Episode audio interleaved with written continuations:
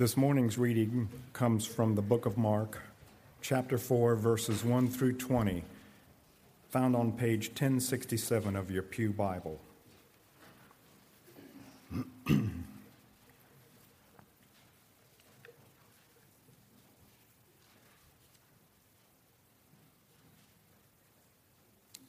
Again, he began to teach beside the sea. And a very large crowd gathered about him, so that he got into a boat and sat on it on the sea. And the whole crowd was beside the sea on the land. And he was teaching them many things in parables. And in his teachings he said to them, Listen, behold, a sower went out to sow. And as he sowed, some seed fell along the path, and the birds came and devoured it. Other seed fell on rocky ground where it did not have much soil, and immediately it sprang up, since it had no depth of soil. And when the sun rose, it was scorched, and since it had no root, it withered away. Other seed fell among thorns, and the thorns grew up and choked it, and it yielded no grain.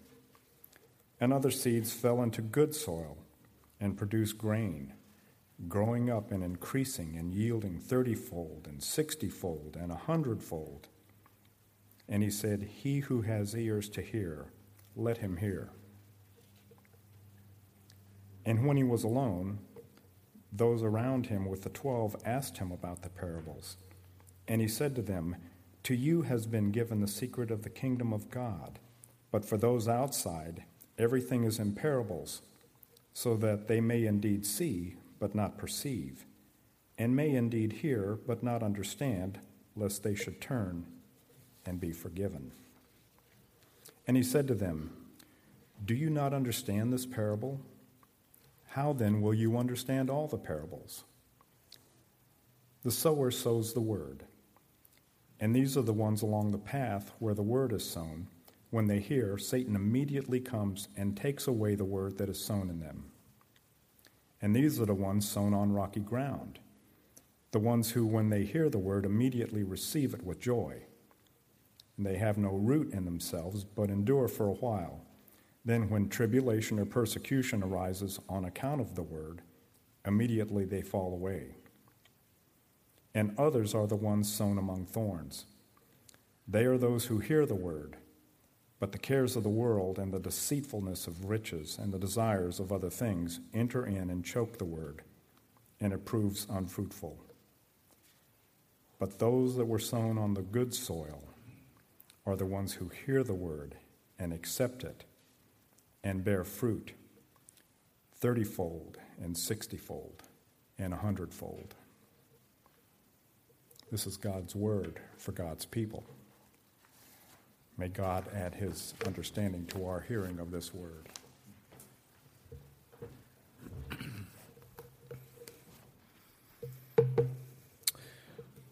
There was an elderly man I knew that was concerned that his wife of 50 years was starting to have some hearing loss, have trouble hearing. He was concerned, and so one night he devised this plan that he would go into the living room and get on the far corner of the, the den from his wife, where she was sitting in her, her rocker, and turn his back to her and give her a bit of a, a homemade hearing test, if you will. And so he goes into the room, stands in the living room in the far corner from her, and says, Hey, honey. Hearing nothing, it seemed to confirm his suspicion, and so he thought, I'll take a couple steps closer to her. And so now, standing pretty closely to the middle of the living room, he says, Hey, honey. Still nothing. So he decides, I'll take another couple steps. And now he's only a couple feet from her, but again, still back to her, so she can't read his lips. And, she, and he says, Hey, honey. to which she replies, What? And she seems pretty agitated. And so he turns around and she says, I've said what three times now? so it indeed wasn't the wife that was having hearing problems, but the husband. Jessica tells me that I'm often in that camp. This morning, church family, how's your hearing? How's your hearing? I think in the text that we're in, there's a main idea. There's an idea here that Jesus is making for us. It's a connection from our hearing, not just physically, but spiritually, to our heart. From our ears to our heart, there's a spiritual link that Jesus is showing the crowds that day. If you still have your Bibles open, keep them open. In verse 3, you see this real quickly. Jesus commands them to listen, it's an imperative. Skip down to verse 9. Jesus says, Anyone who has ears to hear should listen. Verse 12, Jesus mentioned those that listen and listen, yet they do not understand. And then in verse 20, Jesus speaks of those who hear the word, welcome it, and produce a crop, a harvest. I think there's a, a repetition here. There's a, a sequence that we're meant to see in Mark's gospel. So, the question for us this morning, I think, is those studying the Word of God, studying Christ's teaching, some 2,000 years later, is how is our hearing? How are we listening? Are we hearing? And to see why this is important, I think we need to circle, bit, circle back and do a bit of recap to remind us where Mark's been. Because I think, I think if anything I've seen in Mark's gospel as we've been studying through it, is that Mark is, he's weaving together a story for us. It's not just a random uh, group of stories that he's putting together, but he's making an argument. He's building an argument for us as to who Christ is. And remember, Mark's getting us to the cross. It's the, the fastest paced of the Gospels. But when we recap and look at where Mark's been, it makes perfect sense that Mark puts this teaching of Christ, this parable, where he puts it. So to this point, Mark's shown us that the response to Jesus has been drastically varied. If you think about it, think back with me. We won't walk through every, uh, every pericope that Mark gives us, but uh, we're first met with disciples Peter, Andrew, James, and John that receive Christ and his word with enthusiasm. They immediately follow him. They want to see this, who the, the Son of God, who is the Messiah, the Lamb of God, that's come to take away the sins of the world, and they follow him. They follow him even, even when his teachings are hard and difficult. Then you, you go a little further into Mark's gospel and you see the plot of the Pharisees and the Herodians to destroy Jesus, the text says. Two opposite ends of the spectrum to responding in Jesus, to Jesus. The scribes who we just saw call Jesus a blasphemer and attribute his works to Satan himself. It says that he's possessed by Beelzebul. And in between these extremes, these, these extremes on the spectrum, you have all sorts of responses in between. You have the skepticism of his own family, his own relatives that think he's out of his mind. You have the religious elite, the leaders uh, in, in the temple, in the synagogue, that would uh, be puzzled that he has a lack of commitment to their fasts and their uh, Sabbath regulations. They're confused by this. Why is this man considered a holy man, a rabbi, and he, he doesn't even keep the fasts or Sabbath like we do? And then you have skeptical enthusiasm, I think, from the crowds. They're not believing, they're not trusting Jesus is Lord, is the Son of God, but they are attracted to Him for what He can give them. There's some enthusiasm because they think He can heal them or cast out demons for their family. And so there's a false sense of enthusiasm. And so all these varied responses to Jesus. And all of these responses are to the same message Jesus is not picking and choosing and preaching a different gospel when he goes to a different region of Galilee. It's the same message, the same set of acts that they're seeing, the same miracles that they're seeing. So then the question is how is it that so many people are responding so differently to Christ? You can imagine that question coming up even for the disciples as they're following him. If the gospel is good news, Jesus, that's what the word means, euangelion. If the gospel is good news, then why is it not universally accepted and embraced? How is it that others aren't following you like we are, committing our lives to you? How is it, again, even just last week, we, we see this, these opinions of Christ develop. How is it that the demons are rightly confessing Jesus to be the Son of God and that the religious leaders are calling him Satan or possessed by Satan? How can there be such different opinions of Christ? I think, in light of the text last week, if you remember where we were at, Jesus' own family comes from Nazareth because they think that he's lost his mind. The religious leaders say that he's possessed by Beelzebul. In light of last week's text, where we see different opinions about Christ, the question this morning why are there so many different opinions about him? Why is it, Mark, as you're telling us this story, are there so many different opinions of Christ? And that's the question I think that Jesus answers for us in the text this morning.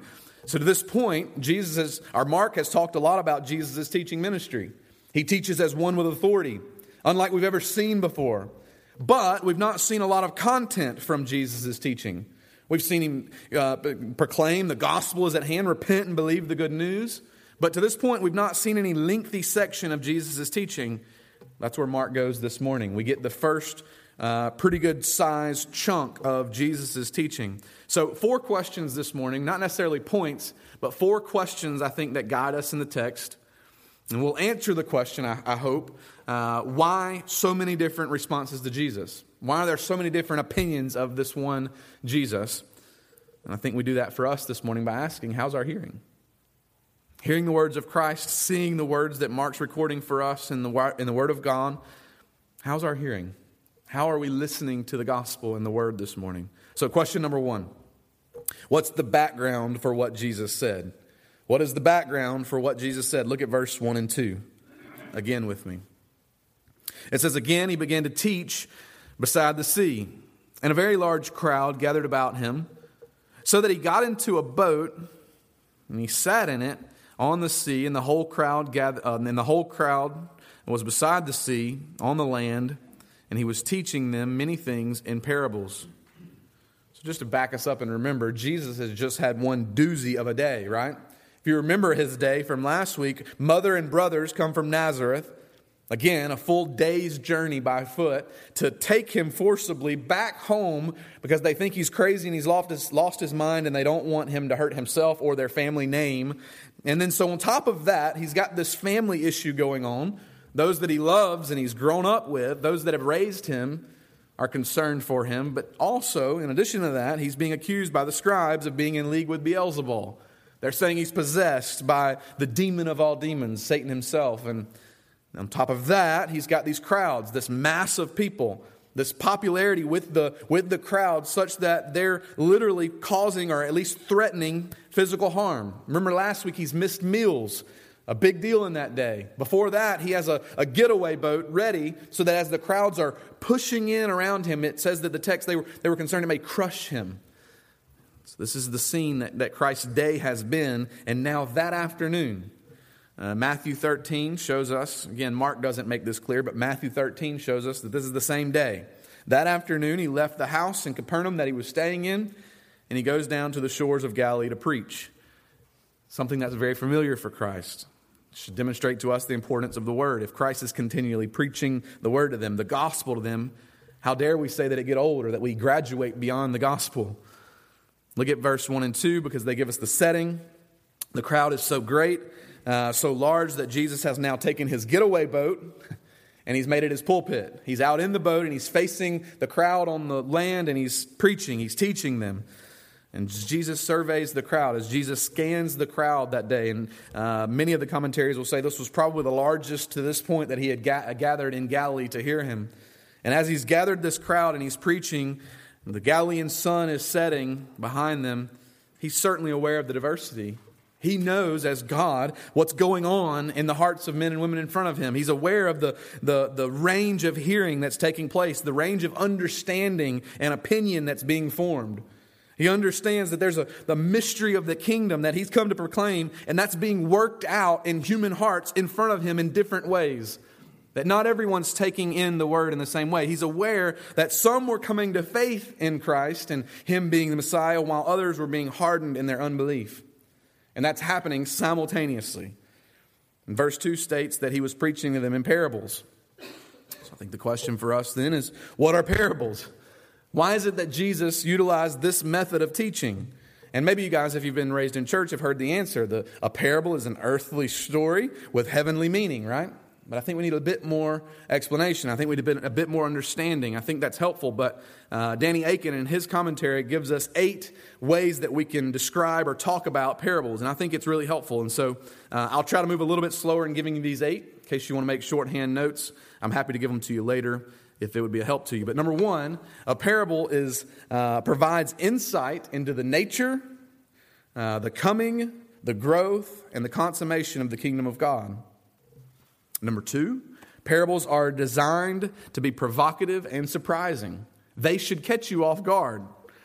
They certainly did in that day, and they should for us as well. Number three, parables are used to stimulate thinking and cause the hearer to contemplate what they're hearing. Number four, parables use everyday objects, events, and circumstances to illustrate spiritual truth, and usually with a new twist. Number five, parables reveal more truth to those with receptive ears, and they hide truth from those that do not have receptive ears. Number six, parables make up 35% of Jesus' teaching in the Gospels. Of all that Jesus teaches, 35% would be in the form of parables. That's significant. Number seven, parables usually, but not always, focus, focus on a single truth. And so we should not try to allegorize them and make every detail in the parable connect to something. Does that make sense? I think we get in trouble when we try to make every detail in a parable stand out and connect to something. That wasn't their point. And then number eight, parables in the Gospels ultimately draw attention to Jesus as God's Messiah and call us to make a personal decision concerning him. So, a little bit more about parables there. there. That's what Jesus is doing, that's how he's teaching. And so, I think it's right for us to understand and try to see how he's utilizing this method of teaching uh, in his preaching ministry that day beside this, the sea in Galilee. And so, we have our background. Jesus is teaching from a boat as he looks out on the crowd that are gathered, a huge crowd, various responses, and he knows that, and he's listening, they're all listening to him teach in parables. So, question number two what did Jesus say? Look at verses 3 through 9. And in his teaching, he said to them, Listen, behold, a sower went out to sow. And as he sowed, some seed fell along the path, and the birds came and devoured it. Other seed fell along the rocky ground where it didn't have much soil and immediately it sprang up, since it had no depth of soil. And when the sun rose, it was scorched. And since it had no root, it withered away. Other seed fell among thorns, and the thorns grew up and choked it, and it yielded no grain. Another seed fell into good soil and produced grain, growing up and increasing and yielding thirtyfold, and sixtyfold, and a hundredfold. And he said, He who has ears, let him hear. So we have in these verses what's normally called the parable of the sower. Many of your Bibles, the heading in that section of, of, the, of the text probably says the parable of the sower, but I think it's a little bit more accurate to call it the parable of the soils. That's really what it's about. That's what Jesus is teaching. And there's a, there's a variable here, and it's the soil. So the seed is the Word of God. That's clear as we hear the explanation from Christ. And it's a wonderful symbol for the, the power and the potential of the Word of God. Within every seed of the word, there is infinite potential for life and for growth and for regeneration. And so Jesus gives them this illustration, and in that, the seed is the word, the gospel that he's proclaiming. The sower is Christ. Or any other person that would uh, put forth God's word, uh, whether in preaching or personal conversation. An exchange is made, and uh, the, the sower is the one that would take the word of God and give it to others. In this parable, it's, it's Christ. The soil that's the variable in the text. In the parable, the soil uh, represents varying conditions of the human heart. That the human heart would, would receive the seed, which is the word, in a different way as it's, as it's tossed, as it's sown. The sower hurls the, some seed and it falls on the roadside, and the bird flutters down and steals it away. He hurls it again and it lands on a rocky soil where it quickly sprouts, but only to wither under the Palestinian sun. The sower throws it again and it falls among thorns where it grows up, but it's choked out and it can't grow because of competing bushes. And then again, he throws it, and this time it falls on good soil where it multiplies 30, 60, and 100 times. The end. The parable concludes. Jesus' parable, his teaching there, is finished. And then this statement in verse 9 He who has ears, let him hear. And so Jesus is God's word, God's ultimate communication. And as he's standing there that day and he's teaching them about these soils, it's not about agriculture. He's not teaching them about farming. And every fiber of his being, every fiber of the Son of God desired and longed for his hearers to comprehend and to understand the gospel that he is the Messiah, that he's come to save his people from their sins. Yet, not everyone that day had ears to hear. And that's the admonition you hear from Christ. He who has ears, let him hear. How's our hearing, church family? Some of his own followers, we will see, were in the dark themselves. They didn't understand They didn't get what Jesus was talking about. And so we see their confusion. We see their question in verse 10, which leads to our third question as we're walking through the text. Why did Jesus say it like that? What, why did Jesus say it like that? Number three, look at verses 10 through 12. And when he was alone, those around him with the twelve asked him about the parables. And he said to them, To you it has been given the secret of the kingdom of God. But for those outside, everything is in parables, so that they may indeed see but not perceive, and may indeed hear but not understand, lest they should turn and be forgiven. These verses are sort of an interlude between the parable Jesus has just explained about the sower and the soils and the explanation of the parable, which he's going to get to.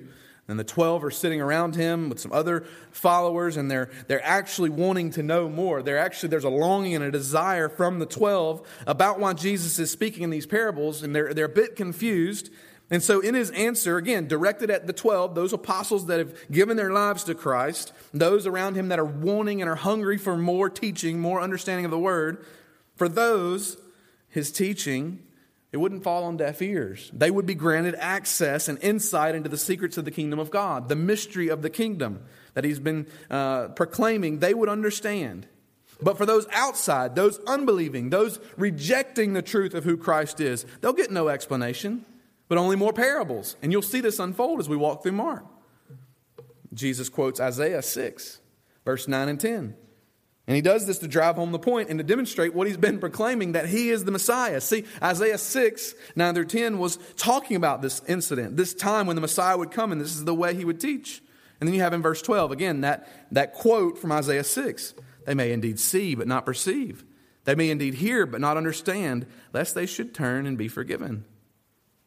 What's Jesus' point? It's this just as the sun that hardens the clay also melts the wax so the word of the gospel offends the resistant and rebellious. It offends those who are rejecting the truth of who Christ is, while at the same time it enthusiastically is received by those that are believing, that are receptive. The same sun hardens clay and melts wax. the same word of God, the same gospel truth infuriates some while incredibly exploding into affection the heart of the one who's believing. The same Son, the same gospel has that effect. And this is clear in Matthew's account as well. Matthew 13, the same, same teaching, verse 12 and 13. Jesus says, For to those who uh, has more, more will be given, and he will have an abundance. But from the one that has not, even what he has will be taken away. This is why I speak to them in parables, because seeing they do not see, and hearing they do not hear, nor understand. It's not those that are unbelieving and outside of Christ are denied the possibility of belief. He's not saying you, you can't believe upon Christ and see him as Messiah, but if they persist in their unbelief, if they continue to reject the truth of who Christ is, again, this is on the heels of talking about the unpardonable sin, the rejection of Christ. If, if they continue in their unbelief, they will receive nothing as far as revelation is concerned. They will continue, and even the text says, have it taken away from them. So, application for us, I think, this morning, church family love the word. Love the gospel. Hear the gospel and let it stir your affections every time you hear it. If you're getting satisfaction and understanding out of God's word, you can trust that this is the text is talking to you in this way this morning. He's revealed himself to you. Be satisfied in his word. Be content in the way he's revealed himself to you. Love and devour the word. And refuse the word and that understanding, even what little understanding you have, will be taken away. I think you see this principle in our physical lives as well. When I was 18 years old, I had a motorcycle wreck.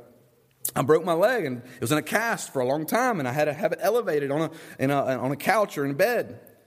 After I was able to get the cast off, my, my calf muscle had shriveled up, shriveled up to almost nothing. I had to learn to use it again and walk again. It was a long time before I could be active or uh, play sports again.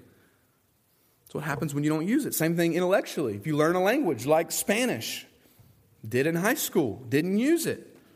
Go down to Cuba or to, to Miami to meet Jessica's Cuban family, and they're all speaking Spanish. And I'm going, man, I wish I could remember what I learned in ninth grade. I'd love to have a conversation with Jess's grandma. I couldn't recall it. I didn't use it, so I lost it. And I think this same principle is spiritually going on as well. What little bit you have will be taken away if you continue to reject Christ and refuse to listen to the Word of God. If you continue to disbelieve. What a sobering reality for us that would come to a worship service like this week after week and hear the Word of God. You go to Sunday school classes and you hear teaching on God's Word, and week after week you've heard the gospel and you, you don't respond to it. How's your hearing? Hebrews 10 26. I think the writer of Hebrews gets at this same idea. Hebrews 10:26 For if we go on sinning deliberately, after receiving the knowledge of the truth, there no longer remains a sacrifice for sins. Are we persisting in unbelief? Are you yielding to the Word of God daily, trusting His Word as authority for your life, trusting the gospel is the only news of salvation for us? If we repeatedly hear God's Word and refuse time and time again, there will come a time when we not only will not respond, but cannot respond. Our hearts have grown hard, our hearts have grown cold, and the Word of God is nothing to us. Now, Jesus, along with his followers, along with the 12 apostles, and those that are following, wanting more, more teaching from Christ, after having made this sobering pronouncement about why he teaches in parables, he graciously explains the parable to them. This is grace, that he wouldn't leave them in misunderstanding, but that he would explain what he means. Friends, it's grace to us this morning that we have the Word of God. He's not left us ignorant or confused about eternity and salvation, but He's given us His Word. So that leads to our fourth question What did Jesus mean when He said that? He gives us the explanation of His parable starting in verse 13. And He said to them, Do you not understand this parable? How then will you understand all the parables? And so Jesus is going to explain the parable. We're about to get to that. You've already heard it read this morning. But he begins with a little bit of mild chiding. These words that you've just heard are essential, they're foundational, they're absolutely necessary for knowing Christ and following Christ. And he says, if you don't understand this parable, how are you going to understand future parables? This is not just some little tangent or side note or rabbit trail. This is fundamental for the disciples. And then he proceeds by explaining the four souls. Number one, some hearts, the soul of some hearts is hard. Look at verse 14 and 15. The sower sows the word. And these are the ones along the path where the word is sown. When they hear, Satan immediately comes and takes away the word that is sown in them. So, farmers in this day, their fields in Palestine were often long fields with long rows, very narrow, often winding, and not as straight as you would see in our day.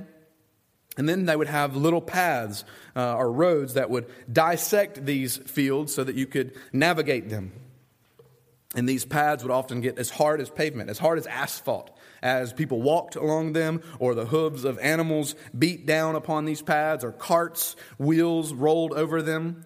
And so these seeds, when they're thrown uh, out onto this type of soil, they just bounce along this pavement. And they're there on top of this hard soul for wind to carry wherever they will, or in this case, for uh, a tasty treat for passing birds. And this is what Christ explains. These hardened paths, this soul that's become packed and hard uh, because of transportation on these pathways, it's like a hardened heart, Christ says, who hear God's word, yet their own busyness, their own comings and goings, the frenzy of their own life, the concerns that they have, and the busyness that they're keeping have hardened their hearts. They've grown cold and non responsive to the word. Nothing of God's truth moves them. They hear it and it's as if nothing happens, and there's no interest in God whatsoever. When the worship service ends, they close their Bible and their ears and their eyes as well to the things of God.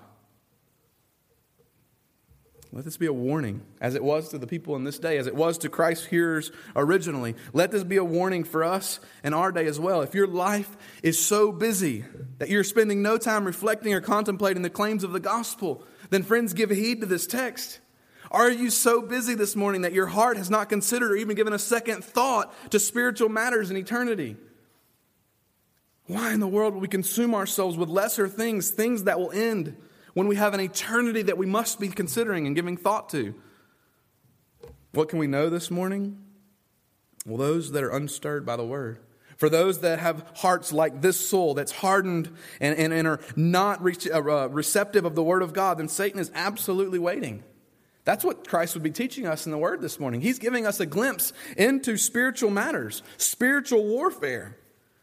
That for those that have hard hearts, Satan is waiting, fluttering like a bird, chirping with excitement, waiting for when he can sweep down and snatch away the word that's been heard. That it would go in one ear and out the other, as we would say today. That because of our hardness of heart, the word has no effect in our lives. How's your hearing this morning, friend? Is the word having an effect in your heart? Don't harden your heart. Consider the words of Christ. And often this ground needs to be broken up. As a farmer would with a tiller, take and cultivate the ground and break it up so that it would become fertile. This ground needs to be cultivated for receptivity. You need to be hearing the word of God and yielding yourself to it, even when you don't feel like it, so as to not grow cold and hard to the word of God. Often Christ uses suffering in our circumstances to make us tender and to cultivate a hard heart. Can you see times in your life when God's done that?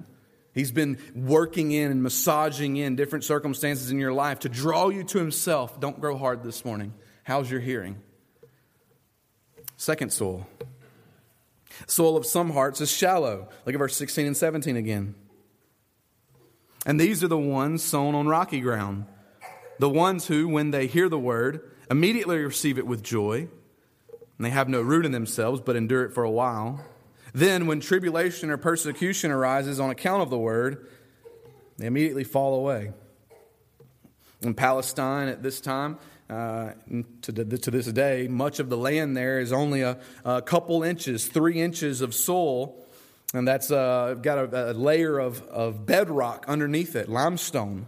And in these type places, I think it's what Christ is describing, the seed falls, the warm sun uh, heats the seed, and it begins to sprout, and it grows up, and it, it, appears, there's, there's evidence quickly that there's growth. It appears that it's going to be a, a young, healthy plant. But as the sun beats down upon it, the plant withers and it begins to die because there's no root system. The bedrock that it's ran into the shallow soil that it's planted into provides no nutrients for growth, no protection or root system, and so it begins to wither and die. How many times do we see this happen in church? A young man comes and makes a, a startling profession of faith in Christ. He gives his life to Christ seemingly. In a few weeks, there's no one that can shut him down. He's talking about it everywhere he goes, and, and in every, every, every place in the community he goes, he's sharing with everyone he can about his walk with Christ. He, in small groups or Sunday school, he dominates the discussion. No one can get a word in because he is, is, is constantly talking about what God's doing in his life. And then it begins to turn into a situation where he begins to uh, rebuke or even reprove other Christians for not being as sold out as he is. And he's wanting to put himself on display and how much he's grown with Christ. And then a tragedy comes and he breaks his leg in a car wreck and totals his uh, muscle car. And his, on top of that, his girlfriend breaks up with him because she doesn't want to date a guy with a broken leg and a, a, a totaled muscle car. And so then all of a sudden the circumstances change and he falls away. He curses God. He hates the church. He can't stand this girl anymore and, and her religion. Well, the problem is he, he experienced some shallow emotional response to Christ, but it never penetrated his heart. It never penetrated his intellect and his will. And when affliction came, when circumstances changed and suffering came, there was immediate rejection. He no longer followed after Christ. He no longer had a love for the Word of God. He never was, was receptive to the Word. This is where a lot of the enemies of the faith come from atheists or agnostics that would be uh, opposed and hostile to the gospel oftentimes have had some type of emotional uh, response. They've tasted something of the power of God, but it wasn't true conversion. It wasn't true new birth. It wasn't regeneration of the heart. And so when they come into conflict, when they come through times that are, are unfortunate, and certainly we live in a fallen world and there are unfortunate circumstances that we all go through, they become bitter and hostile to the truth. They hate God, they hate His Word. Mark Dever says these are quickly, quickly green and then quickly gone at the first sign of conflict. And I think the, the text makes it clear that the conflict is not just unfortunate circumstances, but it's actually uh, due to the Word. you see that. They endure for a while, but then tribulation or persecution arises on account of the Word. So we must ask ourselves when we are laughed at or pointed at or made fun of for what we believe, we fall away because there's no root? We fall away because our hearts are not receptive to the word of Christ and trusting his word. How's your hearing this morning? Third soul, the soul of some hearts is distracted. Look at verse 18 and 19. And others are the ones sown among thorns. They are those who hear the word but the cares of the world and the deceitfulness of riches and the desires for other things enter in and choke the word, and it proves unfruitful. Jesus explains to them that the thorns are the cares of the world. They're the things that uh, are distracting us and, and pulling for our attention. And this portrays a divided heart. The heart divided by irreconcilable loyalties. The heart makes some gestures towards Christ, but at the same time, it's moved by the cares of the world. Literally in the text, the distractions of this age the things that would distract us and draw us away from Christ. And because of these competing desires, there's no room left in this person's heart for spiritual concerns. The deceitfulness of riches, the text says, or in our day and age, the keeping up with the Joneses, has distracted them. It's like the, uh, the girl that the young man once re- proposed to. Young man comes before this young lady and says, Darling, I want you to know that I love you more than anything else in the world, and I want you to marry me and be my wife. And he goes on, he says, I'm, I'm not rich. You know, I don't, I don't have a yacht or a Rolls Royce or a big mansion like Johnny Brown, but I do love you with all my heart. And the girl thinks about it for a second, and then she replies, You know, I love you with all my heart too, but tell me more about this Johnny Brown. She's divided in her heart. Listen, when we hear the word, the heart of the person that's overcome with love for riches and the things of this world is not a believing heart. The heart of the person that's constantly consumed by the things of this world is not a heart receptive to the word and to the gospel. Matthew 6, 24, a verse that we're familiar with. No one can serve two masters, for either he will love the one, or for either he will hate the one and love the other, or he will be devoted to one and despise the other. You can't serve God and money. Many start out great. It looks like a genuine Christian. It looks like maturity in Christ. And then a love for the world strangles out any glimmer that they ever truly knew Christ. John 8 31, Jesus says that those that continue and remain in him are really his disciple, disciples. So, therefore, in this group, those consumed by the world are proving themselves to not be true, but false disciples. There's no real surrender to Christ. Danny Akin in his commentary says they find more pleasure in cash than in Christ, more pleasure in their cravings than in their Creator. How's our hearing today, friends? How are we hearing the word? Fourth soul. The soul of some hearts is fruitful. Look at verse 20. But those that were sown on the good soul are the ones who hear the word and accept it and bear fruit thirtyfold, sixtyfold, and a hundredfold. Finally, Christ gets to the soul that bears and brings forth fruit. And this soul is the seed of God's word, does not bounce off of it like the hardened surface of some. The, the seed of God's word doesn't momentarily flourish, but then shrivel under adversity. The seed of this is, is it's planted into this soul is not divided by competing desires. It's not strangled out by a love for the world. No, this, this heart is one that is cultivated and prepared in its good soul, and God's word takes root in it and it produces fruit. It produces a harvest. What kind of harvest? What does this mean that it begins to produce fruit? Well, first, it's a harvest of character. Galatians chapter 5, verse 22 and 23. But the fruit of the Spirit is love, joy, peace, patience, kindness, goodness, faithfulness, gentleness, self control, and against such things there is no law. Friends, you want to know if your heart is a good soul heart? What's your fruit look like? What's the fruit of the Spirit in your life? Are you evidencing these types of characteristics joy and peace and patience, goodness and gentleness and faithfulness, self control? Are those things that would characterize your life? Second, I think there's another type of harvest that it's talking about a harvest of good works. You see this in Ephesians 2:10. For we are his workmanship, created in Christ Jesus for good works, which God prepared beforehand that we should walk in them. Friends, if, if our heart's that good soul that's receptive to the Word of God, then we'll see this type of fruit fruit in our character and fruit in our works, fruit in the way we live, the way we love. I think a fruitless Christian is an oxymoron. That's what Christ is demonstrating to us. It doesn't make sense, according to Christ, to be a Christian, but one that's not bearing fruit. Because the soul is receptive of the word, it will produce a crop. John 15, 5. I am the vine and you're the branches. Whoever abides in me and I in him, it is he that bears much fruit. And apart from me, you can do nothing. If we're not producing fruit, then friends, it's evidence that we're not in and abiding in the word, and his word's not being planted into a fertile heart. So, as we conclude, how do we take a text like this and, and apply it, live it out in our lives? What does this look like daily? Well, friends, if you've never surrendered your life to Christ, if you've never experienced new birth, if you've never experienced regeneration of the heart where you've surrendered your life to Him and He saved you and He's become your Lord, then the Bible tells us that by Jesus' death, the Bible demonstrates the Son of God died on a cross. And that shows us a couple things. It shows us, one, that God loves us. You were loved by the creator of the universe, so much so that his son died in your place. But, friends, Jesus' death shows us something else, too. It shows us that you're in need of an atoning blood sacrifice for your sins. So, if you've never experienced the new birth, then that's what the word is communicating. That's what the gospel, that's what this, this message that Christ is communicating says to us that Jesus died on the cross so that we could have our sins forgiven and we could live with him eternally. So if you don't know him this morning, that's the word for you this morning. Is that being communicated to you? Is the Spirit of God communicating that to your heart this morning? What's the soul of your heart look like this morning? Our faith is based on the word of God.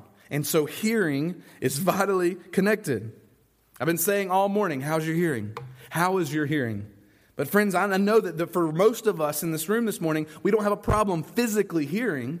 You're hearing me. But the question this morning is are we, are we taking in the Word of God? Are we receiving it? Or do we tune out the Word? Do we tune out Scripture and the gospel? Are you dependent upon it?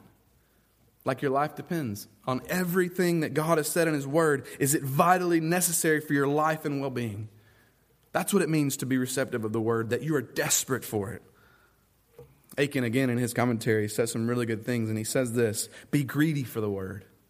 Go after it, grab hold of it, and don't let it go. Like a starving beggar who's found bread, seize it with all your might and cherish it for its life sustaining food that it is. Do you have that kind of attitude towards God's word? Not just receptive of it, but, but longing for it, desiring his word.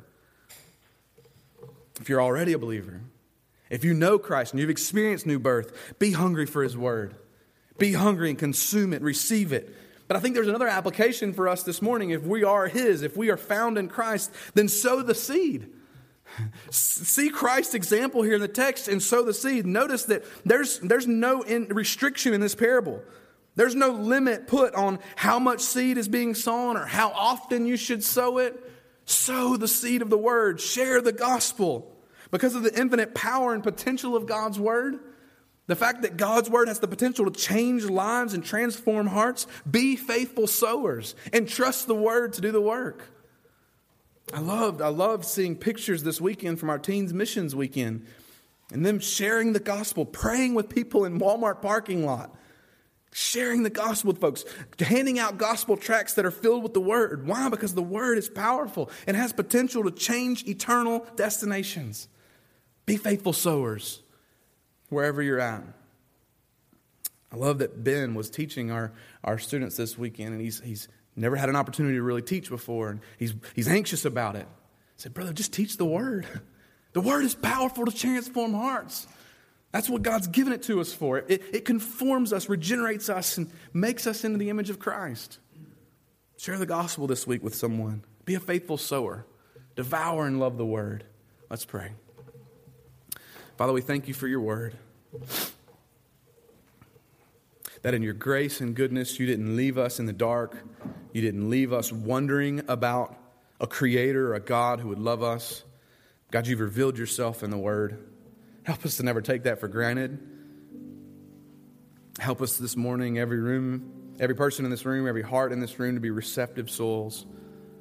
God, that we would be desperate, that we would be hungry for your word, and that God, when we see it, when we read it, when we hear it taught, that God, we would search our hearts and ask God, how are you trying to transform me? What are you trying to do in my heart as a result of this word? Help us to love the gospel and never grow tired of hearing it. Father, I pray as we respond in these moments that you would work in our hearts. That even now you'd be about the business of cultivating hearts and tilling soil, that the gospel might produce fruit. It's in Jesus' name we pray. Amen.